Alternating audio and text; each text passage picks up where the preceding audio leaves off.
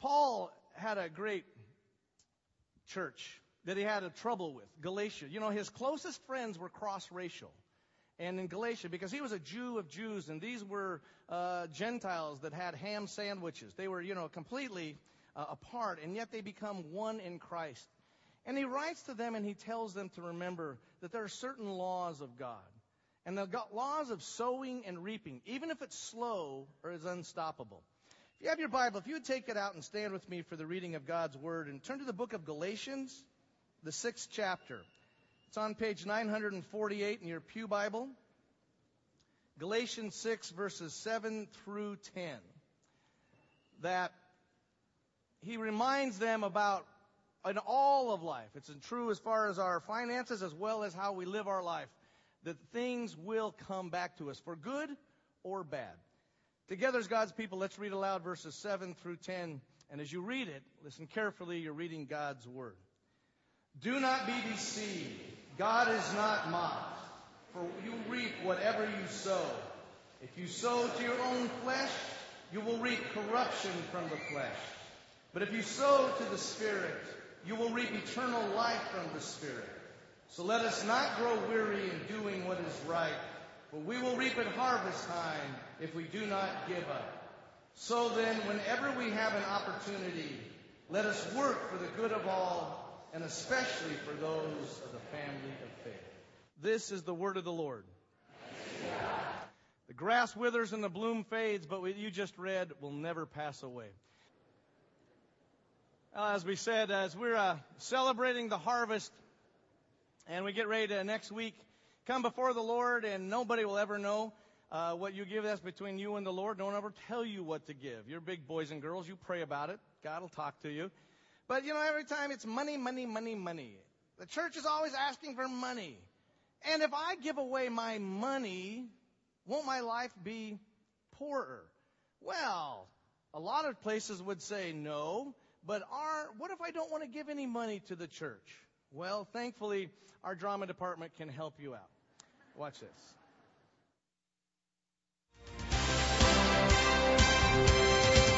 Hello, fellow Christians. My name is Stewie Jacobs, self-made millionaire. Today, I want to show you how you can be wealthy just like me. I'm not talking wealthy in the spiritual sense. No, I'm talking about wealthy in the bling bling sense. Everything behind me came from not tithing. That's right, not tithing. Now, in case some of you are young in the faith, I've spared no expense to bring in a real pastor to explain what tithing is.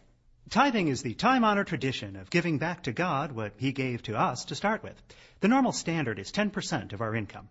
The reason we do this is to show our gratitude for the many gifts that God has given to us throughout. Yeah, yeah, gratitude. Got it. What I, Stewie Jacobs, self-made millionaire, figured out is that if God owns everything, then my tithe isn't going to help his net worth one bit, is it?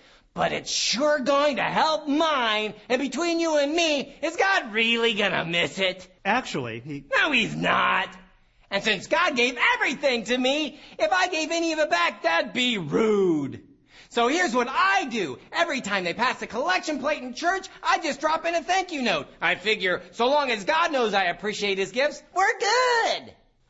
What? And that's just one of the many money-making ideas I have in my new book, Tithing Tricks. This book gives you simple step-by-step instructions on how you too can be a self-made millionaire, just like me, Stewie Jacobs, self-made millionaire. Check this out. When you buy Tithing Tricks, Volume 1, you'll learn such tricks as the palm.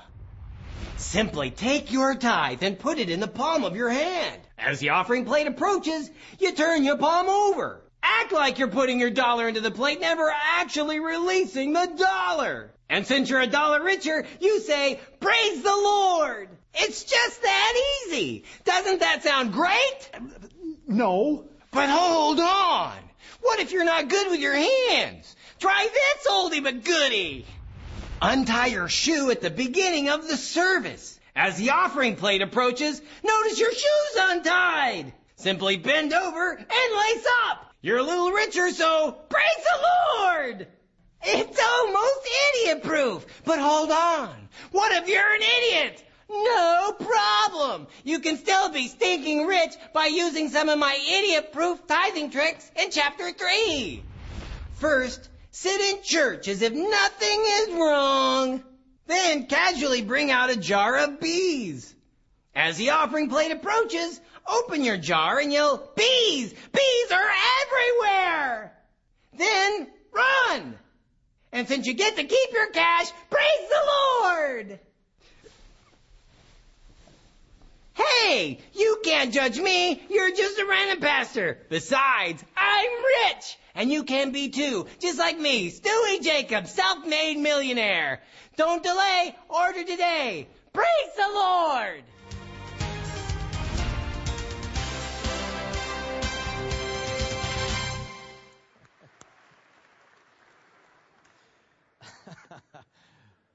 when God created this cosmos and He spoke it into existence, He created certain rules and laws that are a reflection of who God is. And they seem sometimes counterintuitive until you get behind and realize there's a deeper law going on.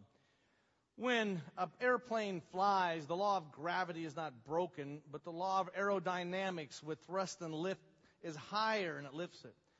When a boat down here that's made of metal is floating in Long Beach Harbor, the metal all of a sudden didn't become more buoyant than the water, but Archimedes' principle of the water's displacing holds it up. Light shining on me right now is both a particle, a photon, and yet when it behaves according to the wave theory laws, it's not a contradiction. And one of the greatest laws in your life and mine, I mean this, and if you learn this, is the law of sowing and reaping. When you sow, it seems like at best so slow. You do something good and nothing comes back. Or at worst, a waste. Like you just threw it away. But the laws of God's reaping the harvest, it is both timed and proportionate directly to what you and I plant. And Bel Air, with the mission that we have of trying to make this the greatest city for Christ, working with other churches and ministries. We have got to learn this. I'm not talking about some cheesy get rich scheme where God is the ultimate mutual fund or the big slot machine in the sky that you can bribe him or buy your way. No, no. I'm talking about sovereignly decreed laws of God and the life of love and joy and peace we long for and only God can give goes right from your heart through your wallet. God doesn't need our money, but He knows our heart is tied around it. And when we find the freedom there is in sowing and then reaping, it yields unbelievable benefits because the harvest is exponentially, innumerably larger than the little bit of seed used. In fact, you and I, the benefit to cost ratio of obeying God is going to literally take all eternity for us to fully comprehend and be blessed by. Well, let's take a look at this first question, the law of sowing. You got your Bible. Turn with me over to 2 Corinthians and the ninth chapter. It's on page 942 in your Pew Bible. And Paul's writing to another church at Corinth. Now, Paul has been trying to raise money for a poor, the, his home church back in Jerusalem. A famine had hit the land, and he was going around asking and raising money. And he already went up to the, actually, if you look over in the uh, eighth chapter, sorry, on page 941,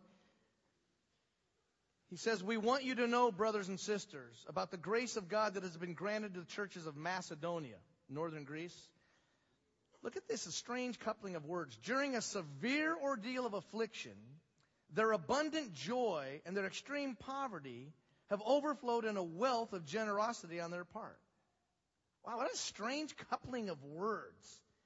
Severe affliction, overflowing joy, extreme poverty, rich generosity. Giving to the Lord is not just a luxury for the wealthy, it is a privilege of the poor. And I will tell you some of the most remarkable people that are joy filled are those very often that don't have much coin and they love the Lord and their great joy is in giving what they have. It's not about how much we have or how much we give. The question is our heart and in proportion to that. Okay, look over at chapter 9 now in verse 6. So he's telling them, the Macedonians, They were starving to death. They had their own famine. And what they had, they're sending it to the brothers and sisters in Jerusalem, to a Jewish church. They're Gentiles. And he said to help them out. Let's read verses 6 through 9 together out loud. The point is this the one who sows sparingly will also reap sparingly, and the one who sows bountifully will also reap bountifully. Each of you must give as you have made up your mind, not reluctantly or under compulsion, for God loves a cheerful giver. And God is able to provide you with every blessing in abundance, so that by always having enough of everything, you may share abundantly in every good work.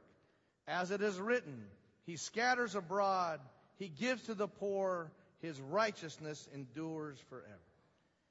Sowing in the immediate seems like a waste. Probably about 7,000 years ago, some woman or man did something that would look absolutely psychotic and it changed the world forever. They were gathering food and he or she went into a field and took a handful of good wheat or seed, emmer wheat probably. Looks more like salt grass than it does wheat. And rather than eating it, even though they were so hungry, they made a hole in the ground with their foot and they poured it in and they covered over with dirt. And what looked like a waste of wealth birthed the agrarian revolution. And society could now grow. And from that, they learned they didn't have to gather and search all the time. They could stay and grow in multitude. Now, to the people standing around, they probably thought, they're nuts. Take something good and pour it into the ground. And even if it, that looks like a loss, and isn't that true? Like when you decide to actually skip the third dessert, it feels like loss. I know it does in my heart. Or when you're working out, you're going, oh, this is getting me nowhere, but giving me dry heaves, you know, and nothing's going on. And you stop and look like nothing's changed. If you're patient, it does. Have you noticed that sometimes it takes a while to make friends? I remember uh, going out with this girl, and after a couple of times, I said, eh, "So what do you think? We'll get married?" And she went home. I don't understand that. Sometimes, have you noticed when you pull up a plant to keep checking the roots, it dies? Have you noticed that? And sometimes when you write out a check or you give to the Lord your time, like you're doing, or your talent, or the hard money you work for, and nothing comes back instantly. And what Paul is saying is no, no, no, no. There is a timing of the harvest. And the timing of the harvest means that you're able to let it go and to let it grow in God's ways, in God's time. It's interesting. Moses, when he has his staff, and God says, What do you have in your hand? He goes, A shepherd's staff. And God says, Throw it down in Exodus 3. And the staff of Moses becomes God's staff. And he parts the Red Sea with it. But he had to let go of it. The woman, remember the widow who was uh, with, about ready to starve to death. She had a little bit of oil and a little bit of grain. And Elisha shows up, the preacher, and says, What do you got? She goes, Just a little. He goes, Well, make me a meal. She goes, What? He goes, Yeah, make me a meal. And she's going, This is all we've got. He goes, I know. But anyway, put yourself, go ahead, take a little pizza for yourself. Uh, she said, All right. And she starts to pour it out. And he says, Get another pot, get another pot. And it kept pouring out as long as she had a, something to receive it. The point being that God calls us that when we give, it looks like you're losing, but you're getting it back. The children of Israel, if they didn't leave Egypt and go into the Sinai desert, they would never have found the promised land. Jesus gathers 5,000 men, besides women and children, he says, Do we have any food? And the disciples go, No. There's some little kid there with his lunch. Five loaves and two fish. Two Big Macs and a supersized fry. That's all he's got. Jesus takes it. He says, and because the boy wanted to give it, he says, I have this. And everybody ate. And when the Lord comes to you and I and says, I want you to be obedient and trust me in this, you really can hold back. I think most Christians fail in this area perhaps as much as we fail in our prayer lives, and I think the two are connected. And most Christians will live their life, even the big talkers about tithing, and never really learn the joy of what it is to give to the Lord. And again, I'm not talking about bribing Him or some get rich scheme instantly. I'm talking about being obedient. God doesn't ask you to give what you don't have, He asks you to give what you do have. Possessions are good things. As long as you possess them, they don't possess you. Wealth and affluence can become a narcotic. The Dead Sea is dead, and it's the same water from the Sea of Galilee. Why is it dead? It has no outlet. You know that. And there are a lot of people right now that I have friends. And God is blessing them so much with uh, material blessings and success in their careers. And they've got such a little trickle coming out. You can tell the toxic salt water building up in their veins already. And the only way out to get life back into the sea is to let it out. This is just a rule that God has made. And God really likes his rules. He thinks he's God. I don't know if you know that. And he oversees all this. Again, I want to keep emphasizing this is not a thing about trying to buy or bribe your way into God's heart. It's finding the joy that's there. And as we sow, it takes time. These precious little kids. Who's going to tell them about Christ? Who's going to stand by their parents and keep them from falling through divorce? And God forbid, if they go through divorce, who's going to stand by them? It's the church. Our student ministries. This flower arrangement is from Kevin Deverich. Uh, he died last week from lung cancer, left behind his wife and two kids. We have coming up Thursday, sweet lady Joe Lara. Her third child just died from lupus. He's 18 years old. He loved this church. He, when they were in Arcadia, he made them drive over here to come over here to be with the youth group. Who's going to stand by her and who's going to stand by at that time? It's the church.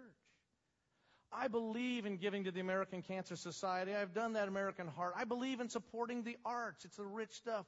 But who's the one that gives the meaning to life and who alone brings the kingdom? It's the church. And so whether you are supporting Bel Air or wherever, that's between you and the Lord. Except for one thing. If this is your home church, I want your oar in the water deep. I want you involved. Why? Because your heart follows it. And it'll take time.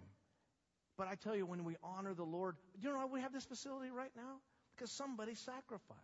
And think of the harvest it's had. And likewise, as we're putting up these facilities, and as looking on the south side, and later a mission church as God is guiding and leading. It, but at certain points, you have to be obedient. Well, there's this time of patience.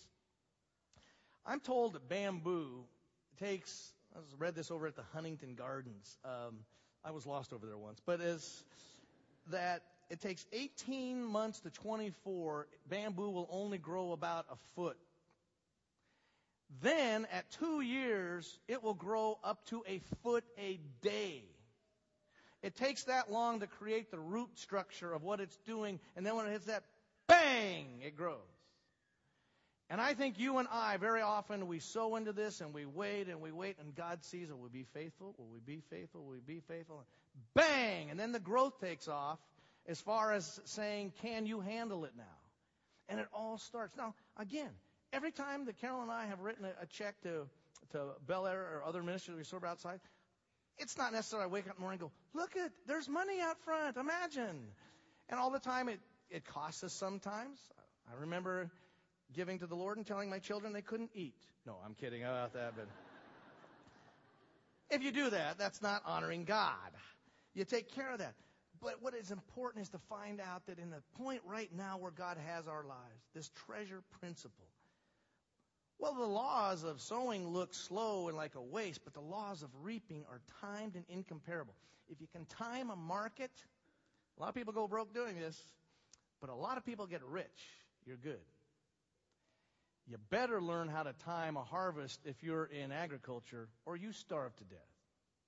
You don't start planting at the beginning of winter, or you die. You plant in the springtime so that you can have the harvest for the winter. And any of us in here that think, you know, as soon as I get my life together, or when life actually slows down a little bit, then I'll start honoring the Lord.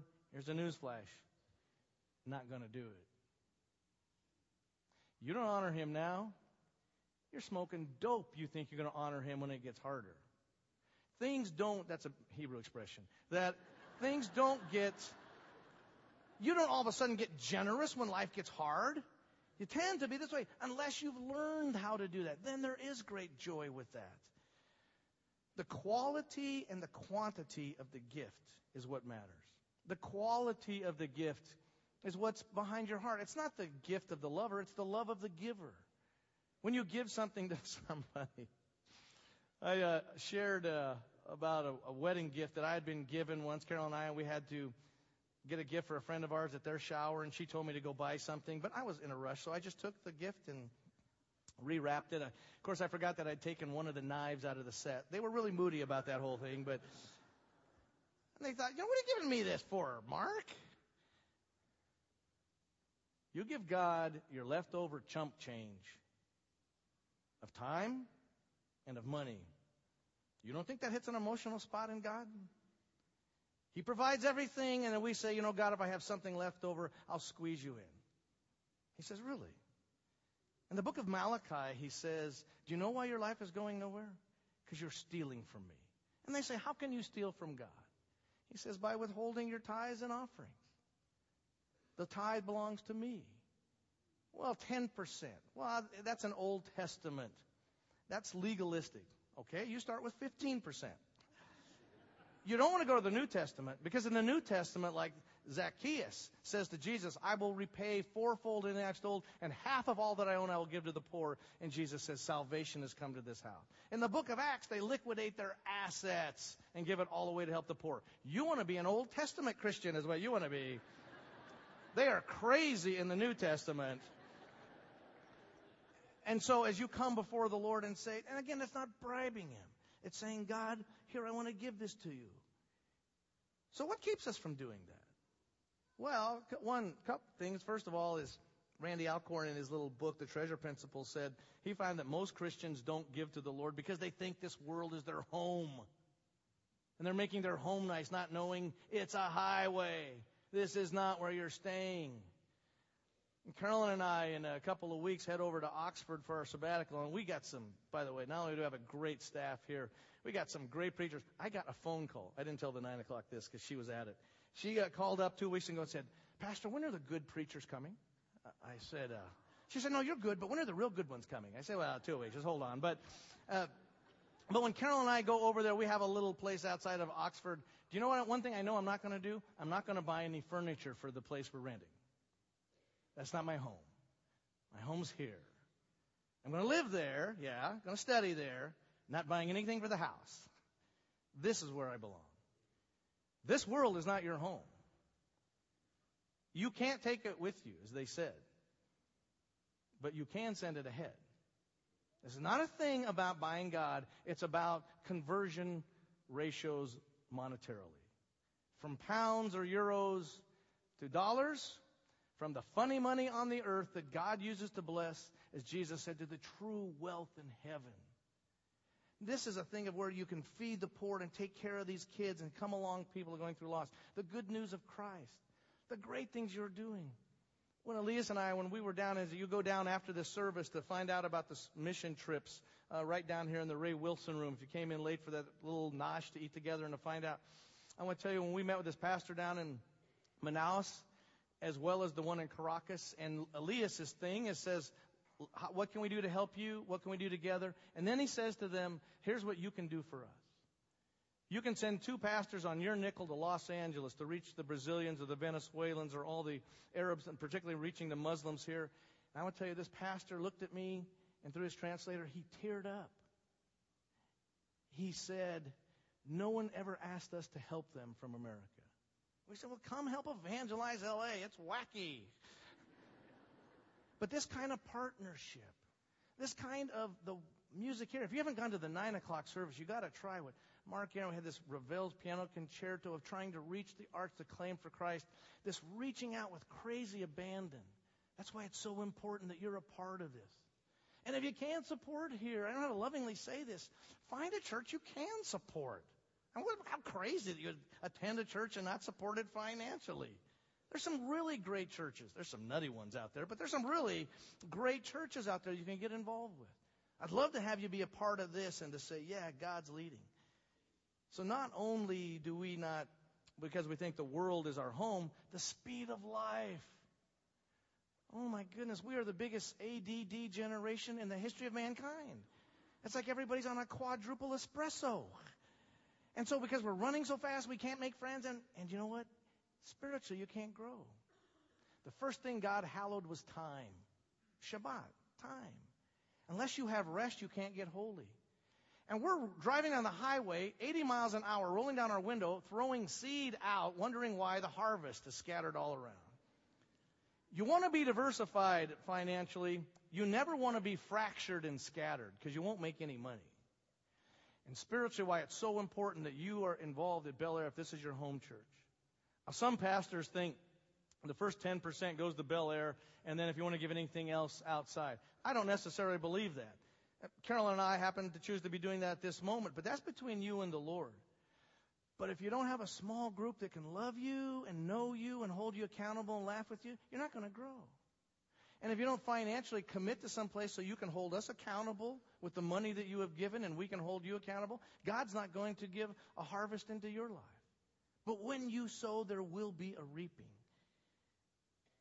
You know, if you were a thief and you were holding up about six liquor stores a week and you became a Christian and you said, you know, God has so touched my life, I'm going to only knock off three stores this week. We'd say, no. If you were an alcoholic and you said, you know, I've been drunk, hammered all day long, but now I want to get off it, I'm only going to be drunk half a day. That's not called sobriety. And we say, well, God, I'm going to just, you know, kind of tip you right now, but, and I'll slowly grow up that direction. No. You can't give what you don't have. And don't do anything silly to try to bribe God so he'll give you more money. But until we get to the point of say, God, I'm going to step out. And when you step out, he so answers. I had a gentleman tell me after the last service, he said, tell people that God takes care of them. Now, some people he blesses financially more than others. I have no idea why. Particularly when you meet the people that are blessed. I have no idea why. Honestly. And it doesn't mean that some, everybody's going to be infinitely rich in this world, in this time, no matter what our drama video says. But it does mean that the Lord will take care of you. I want to tell you, for the last 30 years of leading ministry and being a pastor, I've got to watch a lot of lives. And I watch the ones that are talking about serving God, but you know that they don't give anything. And there's a hollowness and an anxiety to their life. I don't care how many millions they got in the bank. And then you meet the women and the men that honor the Lord. They don't brag about or talk about it. And there is a joy and a peace. You keep 90%. You have just doubled the joy you can enjoy that when you honor God with the first 10% that belongs to Him anyway. That's why it is possible. I've said before, you can have as a great a time when you're walking with the Lord, having a meal at Denny's as you could at Ruth Chris Steakhouse. And that's an exaggeration, but something very close to that, that you could, God takes care of you in all sorts of ways. I need you. We're on the verge here of making, working with other churches and ministries, and we're connecting together. Really, it's getting ready, kind of the bamboo stage of going into the heart of the enemy territory in this city in a serious way. We are really getting ready to punch through some of those walls in a fantastic way. I wish I could tell you some of the leaders in the market and politically and from other faiths that offline meet with me and say, Tell me about what you believe. Not because of me, but because you have interacted with them. And that's why we need everybody involved in next Sunday in this great celebration. I want you to commit. Any of you that get a chance, they sign up to go over to Cairo. If you go looking for a particular grave, you'll find one by the name of William Borden. If any of you are from the East Coast, the Borden family was an extremely wealthy family. He graduated from Yale the 1930s and he felt a call. He gave his life to Christ to become a missionary. He took all the inheritance he had as a Borden and he liquidated it and he went over to Cairo. And he loved the Arab Muslim people. And he told them about Jesus. And he kept telling about them how hard it was. And he sold and he gave away everything that he had and he contract, contracted meningitis and died at 26. And on his grave over there, gave away all the wealth that he had, one of the rich families of America, to go die for the Muslim Arabs in Cairo. And the grave says this, quote, Apart from faith in Christ, there is no explanation for such a life. Unquote. Who would do that? Somebody in love with the Lord. Somebody who knew what wealth was about. Do you see, and I really pray that when we interact with people down in the valley and the west side and downtown, that they'll say, How can you explain what those people are doing except they're in love with this Jesus guy? You timing your harvest? You know the best time to plant a tree? 25 years ago. You know the second best time? Today.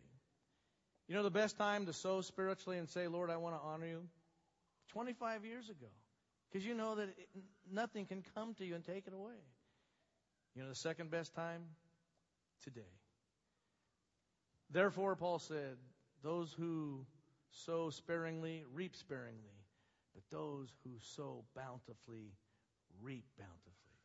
Smart way to live. Let's pray, shall we? God, I thank you that you have called us not to be some kind of fans of yours or admiring followers that stand a hundred yards off and applaud you. That God, you won't tolerate that. That you called us to be your very daughters and your very sons. And the Lord, you have come and tackled us with your love, even when we were running away from you, shaking our fist at you. And you would not escape, let us escape that great mercy of yours. Lord, I thank you. You don't want our money. You don't need that. You want our hearts, and they're wrapped together. Lord, I pray for anybody in this room, though, that they have never made peace with you yet.